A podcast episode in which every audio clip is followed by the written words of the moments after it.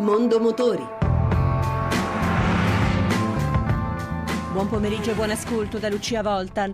La Yamaha ha rinnovato il suo scooter di punta, il T-Max, concentrando le principali novità nella zona frontale un nuovo faro full LED posizionato leggermente più in alto, un parafango più sportivo e affilato, rivista la strumentazione che ospita due quadranti analogici rotondi con sfondo rosso. Ma quali le altre novità? Massimiliano Mucchietto, Country Manager Yamaha Italia. Aggiungerei un miglioramento nel comportamento dinamico del mezzo attraverso la farcella a steli rovesciati e la pinza dei freni radiali, che danno ancora più stabilità a questo, questo mezzo, rendendolo effettivamente eh, un comportamento molto vicino a una motocicletta, a una moto classica. Abbiamo aggiunto una sofisticazione che è il sistema keyless e quindi permette, come le auto dell'ultima generazione, di essere acceso e comandato nell'apertura di vari servizi senza l'inserimento della chiave nella serratura. Motore? Il motore rimane il classico bicilindrico portato a 530 cm3 dall'ultima versione. Prezzi? Il prezzo rimane invariato, quindi parliamo di 11.000 euro per il, veicolo senza ABS e 500 in più per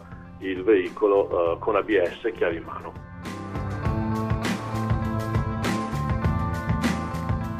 E restiamo in tema di due ruote. Fra alcuni giorni sapremo come sono iniziate le vendite del 2015, anche se gennaio in questo senso non è un mese particolarmente significativo. Il 2014 si era concluso con una leggera ripresa delle vendite, appena l'1,4%. Poca cosa, forse comunque un segno più che non si vedeva dal 2007.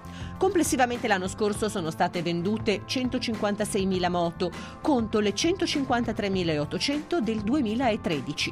Sono state le moto a trainare la crescita delle immatricolazioni con 54.500 unità, mentre gli scooter hanno confermato i volumi dell'anno precedente con 101.500 veicoli e un più 0,4%. Per quanto riguarda le moto più vendute, al primo posto ci sono le Enduro con 18.700 veicoli più 7,28 28% rispetto al 2013, valgono quasi il 35% del mercato. In termini assoluti seguono le Naked con 18.000 unità e una crescita del 16,5%.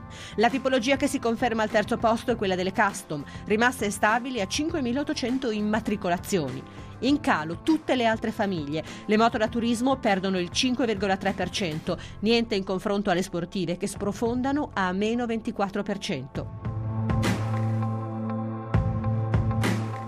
E anche per oggi abbiamo concluso. Se volete riascoltare questa ma anche le altre puntate potete farlo al sito radio1.rai.it. Mondo Motori torna lunedì prossimo, sempre dopo il GR delle 14.30. Buon pomeriggio.